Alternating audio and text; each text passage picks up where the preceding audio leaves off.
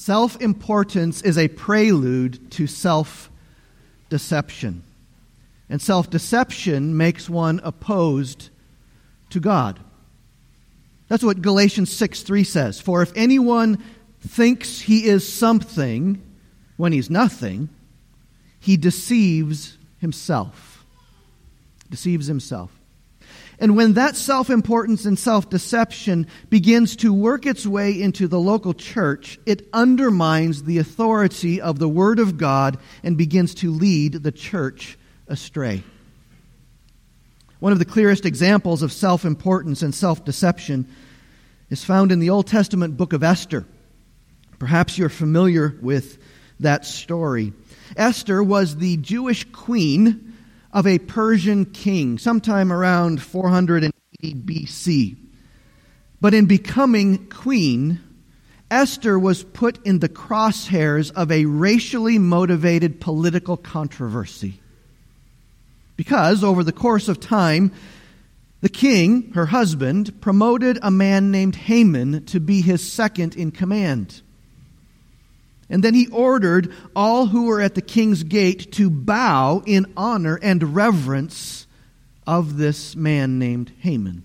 But there was one man who refused to bow. His name was Mordecai, a very close relative of Queen Esther.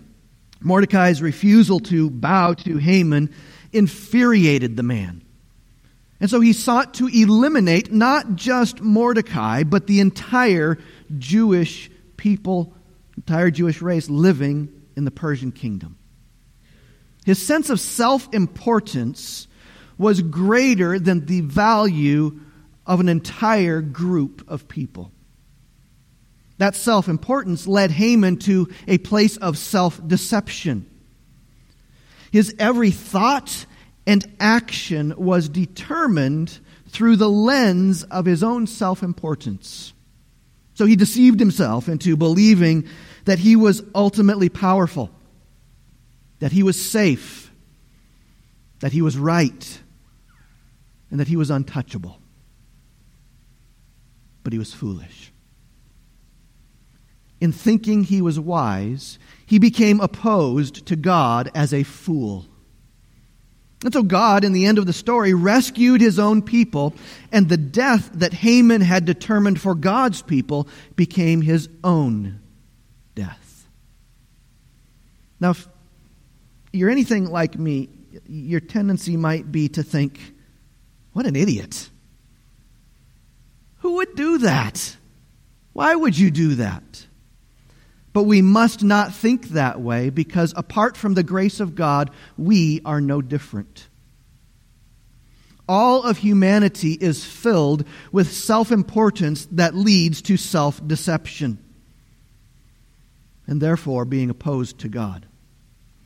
Apart from Christ, we are Haman. Does that sound extreme to you? Sometimes it sounds extreme to me, but when we look at the pages of Scripture, we learn that it's not extreme. For example, consider what may be a familiar passage to you in Romans chapter 1, beginning in verse 18.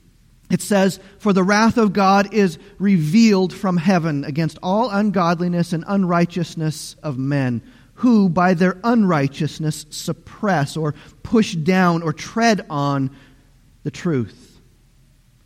Self importance causes one to suppress the clear expression of God's truth that leads then to self deception. In the same passage, we read, For although they knew God, they did not honor him as God, nor did they give thanks to him. But instead, they became futile in their thinking, and their foolish hearts were darkened. Claiming to be wise, they became fools. And then a little bit later in that same passage is the demonstration, the outworking of their self deception. And they exchanged the glory of the immortal God for images resembling mortal man and birds and animals and creeping things. Their self deception displayed itself in the thought process that somehow, in some way, it is good and proper to worship the creation rather than the Creator. Thus, their self importance led them to improper thinking, which led to opposing God. And that is a description of every human being apart from Christ. Now, if you have experienced the grace of God in Christ, you have been rescued from that automatic suppression of the truth. You are now able to see the beauty of the truth and the Word of God, and hopefully you begin to long for it rather than for, to tread on it. Even though we have been rescued from that automatic suppression of the truth and been redeemed from the power of sin and life, we still give in to the pull of self importance, don't we? Like Adam and Eve, we, we occasionally believe we know better than God. Now, there are times when, when we believe that our experience trumps the revealed Word of God. And there are times, too, if we're willing to admit it, that we just plain and simple want to sin. We want to experience that temporary thrill of sin. And in so doing, we demonstrate the thinking that we are more important than God. That our desire for pleasure or thrills or power rules over God's law. Did you know there's biblical evidence for that within the church? There is husband and wife team by the name of Ananias and Sapphira in Acts chapter 5. They believed that they were greater than God. This husband and wife team cooked up the idea, the scheme, to make themselves look good before the church, all while lying to God. Listen, listen to the biblical record in Acts chapter 5. A man named Ananias, with his wife Sapphira, sold a piece of property. And with his wife's knowledge, he kept back for himself some of the proceeds and brought only a part of it and laid it at the apostles' feet. But Peter said, Ananias, why has Satan filled your heart to lie to the Holy Spirit and to keep back for yourself part of the proceeds of the land? While it remained unsold, did it not remain your own? And after it was sold, was it not at your disposal? Why is it that you have contrived this deed in your heart? You have not lied to man but to God. Apparently, they decided to present the idea that instead of selling the property for this much, they sold it for this much. And so they could bring this much to the church the impression that look at what they're doing. When in fact, they were duplicitous in keeping some of it back for themselves. They thought that they were more important than God, and that led to deceiving themselves, which then led to their death. Now, some might argue that it is debatable whether Ananias and Sapphira were genuine believers, and so maybe we shouldn't use them as examples of believers being self deceived, because some might say, you know what, Pastor, the Holy Spirit has come to live within us, and so we can't be deceived any longer. But that's not what the Scriptures show because the New Testament describes the possibility of believers being self deceived again and again and again. Consider just four simple passages. One is one that I already mentioned in Galatians chapter 6 verse 3. If anyone thinks he is something when he's nothing, he deceives whom? Himself.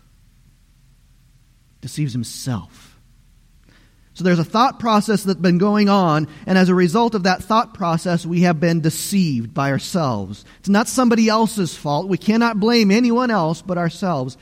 James talks about this a couple of times. James chapter 1, verse 22. Perhaps a familiar verse to you. But be doers of the word, and not hearers only, deceiving yourselves. If we take in the Word of God over and over and over again, and even if we become saturated with it in our minds, but it does not live itself out in daily expression, we are deceiving ourselves. A little bit later in the same chapter, in verse 26, James says, If anyone thinks he is religious and does not bridle his tongue, but deceives his heart, that person's religion is worthless. And one more, perhaps the, the key verse for self deception in the New Testament is 1 John 1 8. If we say we have no sin, we deceive ourselves, and the truth is not in us. Self importance leads to self deception. And when self deceived people begin to impact the local church, we end up like the church in Corinth. Corinth had spiritually immature, self important, influential, and deceived people in the church. And that led them away from the simple truth of the gospel. Going to finish up our walk in the first three chapters of 1 Corinthians this morning, and it's an appropriate place, I think, to conclude it. So if you would take your Bible and open it to 1 Corinthians chapter 3, I would like to direct your attention to verses 18 through the end of the chapter. 1 Corinthians chapter 3, beginning in verse 18. Let no one deceive himself.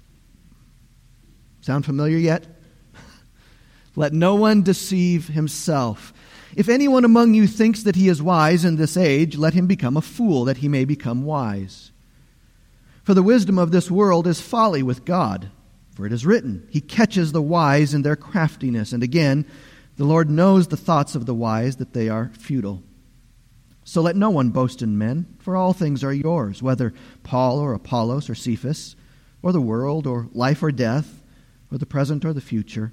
All are yours, and you are Christ's, and Christ is God's. There's a challenge for us here. And the challenge is to recognize the foolishness of the world in which we live, while at the same time relishing in what is ours in Christ. There are three steps that are given to us to follow.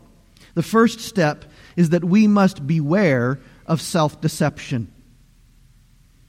Speaking to everyone in the church, the apostle says, Let no one deceive himself. Beware lest you become the Christian version of Haman. Beware lest you become like Ananias and Sapphira. Self deception always plays off of our pride. We feel good about ourselves. We feel confident. We feel proud of our abilities and our accomplishments. Or maybe we're rewarded in some way or congratulated in some fashion. Maybe it's simply that we are rarely corrected. And our world teaches us those characteristics. We are taught to feel good about ourselves. We are taught to feel proud of our abilities and our accomplishments. We are ingrained with being praised. The problem is that when those characteristics become a part of us, they begin to be fed by sin. And as they are fed, they grow and they become inflated until our egos drive us. And before we know it, we have become self important and we have deceived ourselves into believing something that is not true. For the Corinthians, it was all about wisdom. If anyone among you thinks that he is wise in this age, do you see the pride there? If anyone among you thinks he is wise. Now, it's not, please understand, it's not being wise that's the problem. It's thinking that you're wise. It's not learning that is troublesome. It's thinking you know it all that is the problem. And notice the qualifier in this age. In this age. There are many, many good and beneficial areas of learning and wisdom in the world in which we live. There are areas of, of mathematics, of, of history, of science, of, of business, and many, many more that are appropriate categories to study and to know.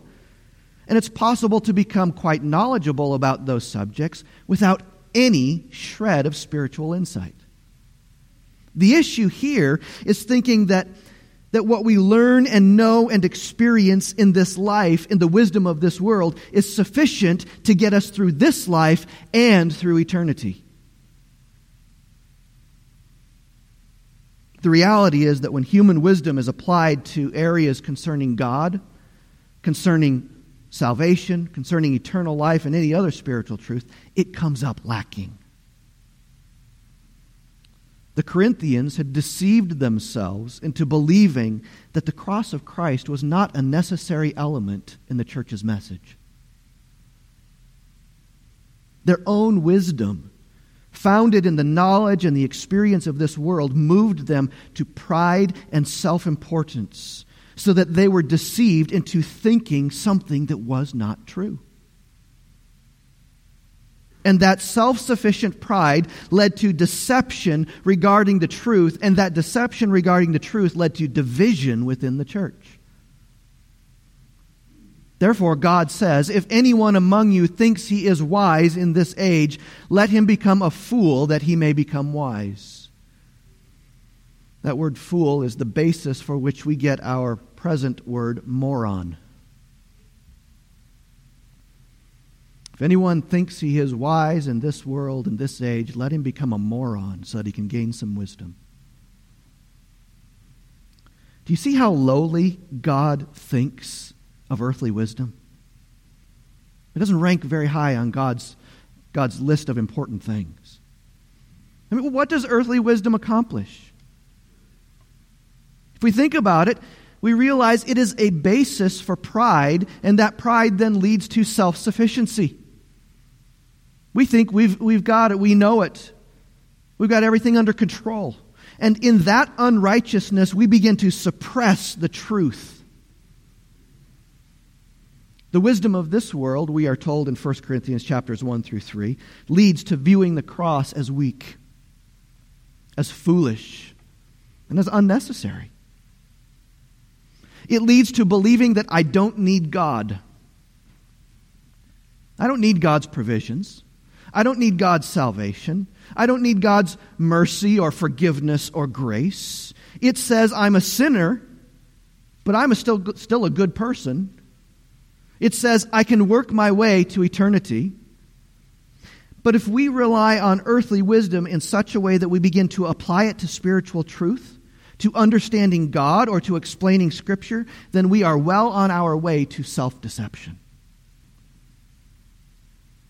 But the challenge is to not be deceived. The challenge is to be discerning so that we do not go down the road of being deceived. The challenge is to see the foolishness of the wisdom of this world when it is applied to eternal things. So we must first of all recognize that we can indeed be deceived. We can deceive ourselves by giving too much credence to our own knowledge, to our own experience as we apply it to the things of God. The second part of this challenge is that we must learn to think the way God thinks. We must learn to think the way God thinks.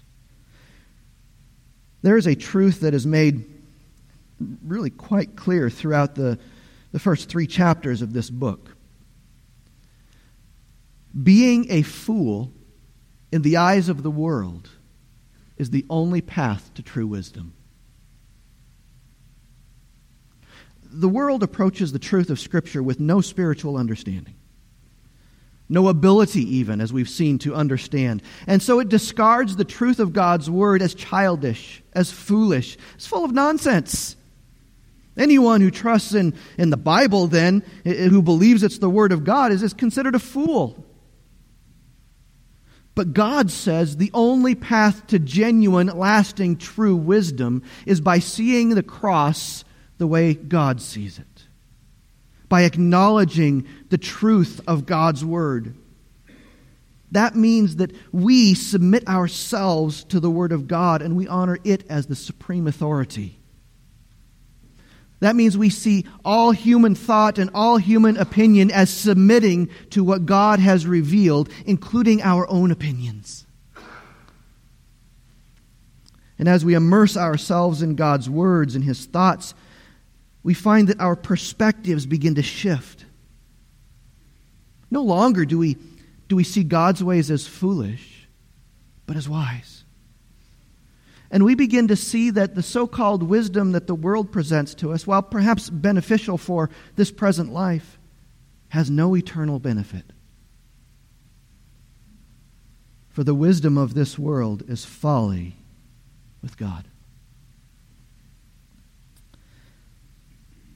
I trust that you are beginning to see that self importance has no place in this picture if we are to submit ourselves to God's word, and if we are to recognize that his way of thinking is truly wise, then we must also then acknowledge that mankind's opinions and knowledge apart from the word of God is not so important. And when we begin to acknowledge that, that's the first step towards humility. Humility begins to push out pride when we submit our own wisdom to the Word of God. And as humility begins to rule in us through our submission to the Word of God, self deception is held at bay. Let me give you an example Genesis chapter 3. In case you're not familiar with that, that's where Adam and Eve uh, ate a piece of fruit. And you know the rest of the story. Pride began to rule in Adam and Eve when they thought they knew better than God. That led to their deception and to their eating the fruit in disobedience. But if they had humbled themselves before God's command, understanding and knowing and acknowledging that God knew best and that God's commands were wisest, and they submitted their own opinions and their own thoughts to God's word, they would not have been deceived.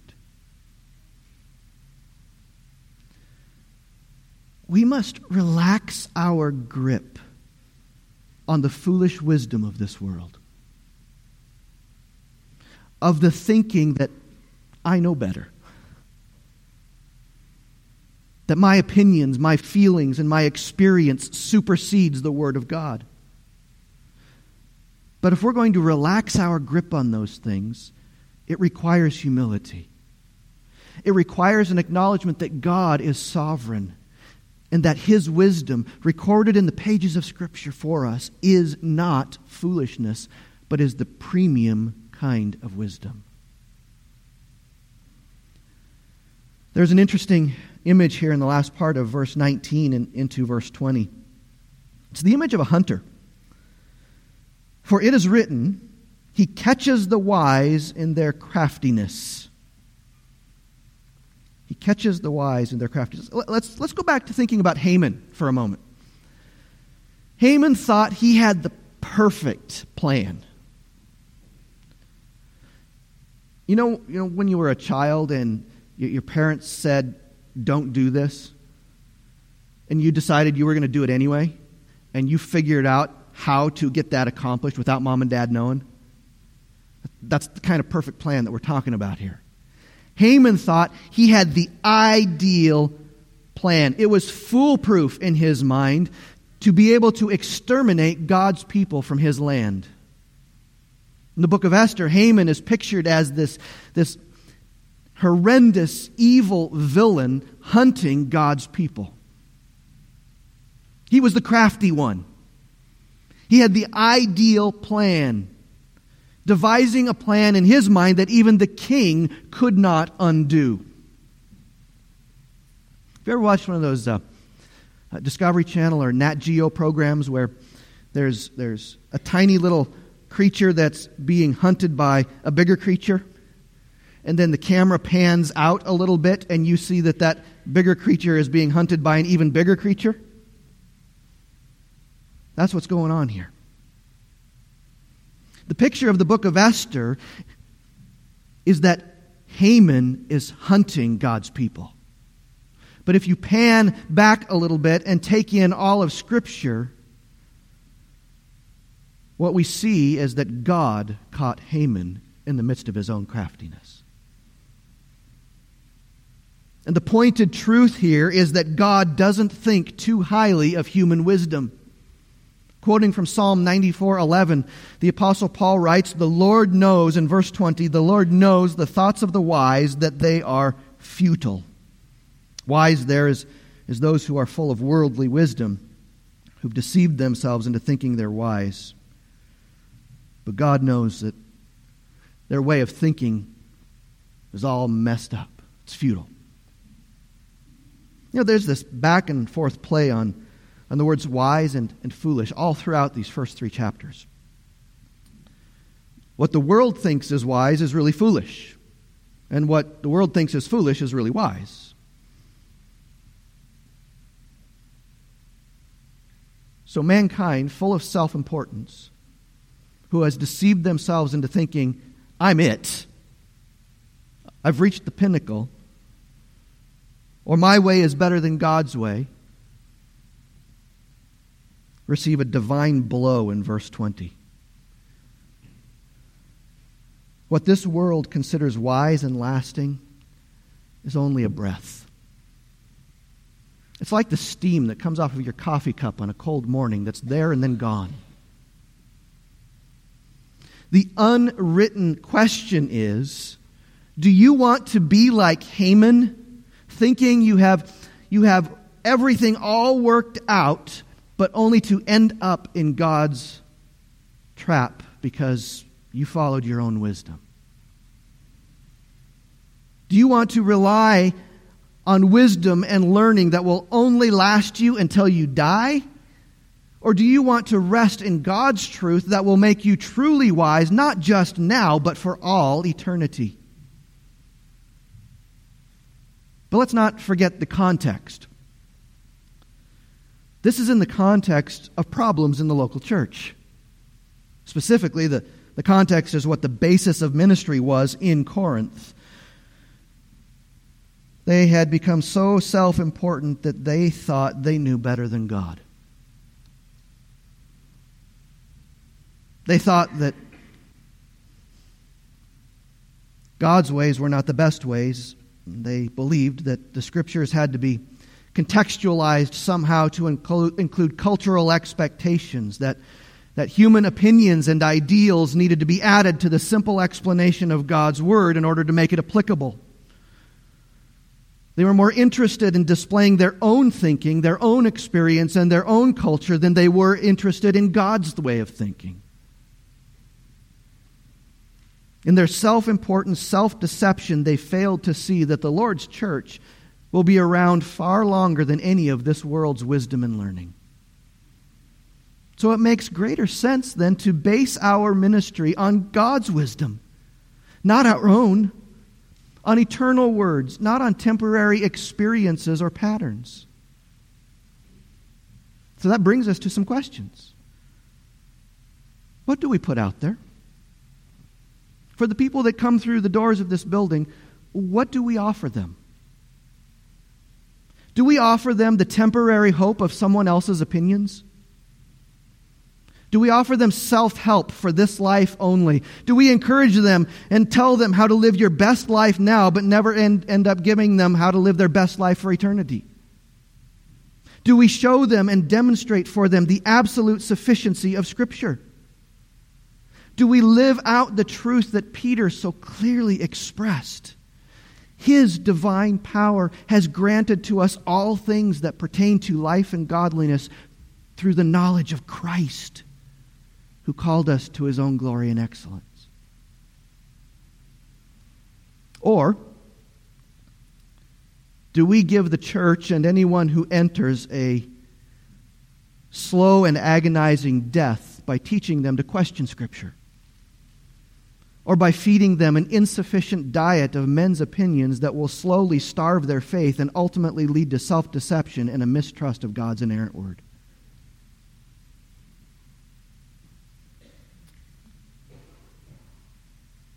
Do you ever do you ever look back at Genesis 3 and wonder how in the world that ever happened? I, I do that occasionally. Adam and Eve were placed in a perfect, sinless world in which they walked and talked with God Himself. How is it that they were willing to discard all of that that we long to experience and just say, yeah, it's not worth it? How is it that they were able to see a, a single tree and a single piece of fruit as worth more than obedience? How is it that they thought trading the temporary pleasure of a perfect piece of fruit was worth death? How is it that they came to believe the serpent more than God? I hope you recognize that those same questions can be asked of us each time we sin. Really? How in the world did you think it was worth it? But because, because Adam and Eve are, are sort of so far off and sometimes just mental images painted with the words of Scripture, we somehow think that they're far different than us. So, how in the world could Adam and Eve, perfect creatures, get to that place? There are three reasons. And they are the same three reasons the church in Corinth departed from the simple truth of the gospel, and they are the same three reasons that you and I give into sin each and every day. They failed to think the way God thinks. They were self deceived into thinking they knew better. And third, they did not fully know what God had given them. That's the third part of our challenge is to know the rewards of belonging to Christ. For all things are yours, whether Paul or Apollos or Cephas, or the world, or life or death, or the present or the future, all are yours, and you are Christ's, and Christ is God's. Someone who does not think the way that God thinks and who has deceived themselves is not able to see the good that God gives. They only see what God has placed off limits rather than what God has given to enjoy. There are, there are boundary lines in athletics. Okay, you, you know, football game, basketball game, baseball game, whatever, hockey, there, there, there are boundaries. Athletes could approach those boundary lines as something that keeps them from fully experiencing the game. Or they could think of them as guides that keep everyone together so that everyone can have the freedom to play within those limits. We often approach God's Word with negativity. We see it as full of rules and regulations as guidelines keeping out the good things in life, right? But to view Scripture that way is to deceive ourselves. Adam and Eve began to view the Garden of Eden not as being full of God's good gifts made even better by His own presence, but as limiting, as restrictive, because of the one thing that God kept off limits. Rather than focus on the very good things in the garden, they came to believe that God Himself was not good because of the one thing that He kept from them. That's how we approach our own temptations. We fail to see all that God has given us, and instead we focus on what God has kept from us.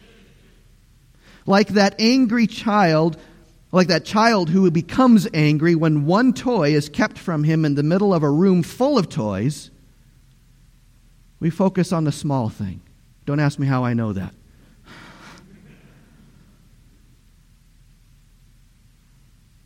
What we must do is begin to see all that God has given us in Christ. For the Corinthians, that meant getting their eyes off of their favorite teachers and their favorite teaching styles.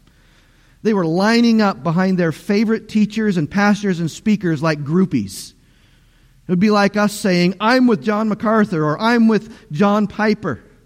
But Paul comes along and says, wait a minute.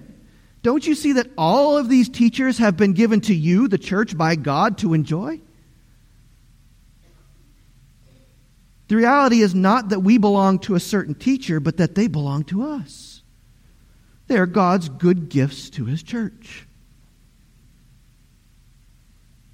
Paul goes even further. He says, The world is ours. The world. In Christ, we are not even ultimately subject to life or death. We are more than conquerors in Christ. In fact, we do not even fall under time. The present and the future belongs to those who are in Christ. That's the practical outworking of John 1:12. But to all who did receive him, who believed in his name, he gave the right to become children of God. Now, if, if the king is here and we become his children, what does that make us? Children of the king. And what belongs to the king now belongs to the children. If we are children of God, then all is ours. We will even inherit the world along with the Lord Jesus. That's what Peter meant when he wrote that we have been born again to a living hope, to an inheritance that is imperishable, that is undefiled, that is unfading, that is kept in heaven for you. And yet we want this toy that God says no to. The Apostle Paul says, Look at all that God has given you, church. Look at who you are in Christ. You are Christ's. You belong to Him. You are in Him. And because He is in God, look at all that is yours. We, when we guard against self deception by working to think the way that God thinks, and by keeping all of eternity in focus, we will be well on our way to maturity in Christ. And when we are on our way to maturity in Christ, we are well on our way to unity within the church. And when the church is full of mature people and functioning in unity, it begins to display to the world exactly who Christ crucified is. That is our challenge to display that to a watching world. Let's pray together. Lord Jesus, we confess to you that so often we fail. So often we want the one thing that you have said no to, all along ignoring what is ours in you. Forgive us.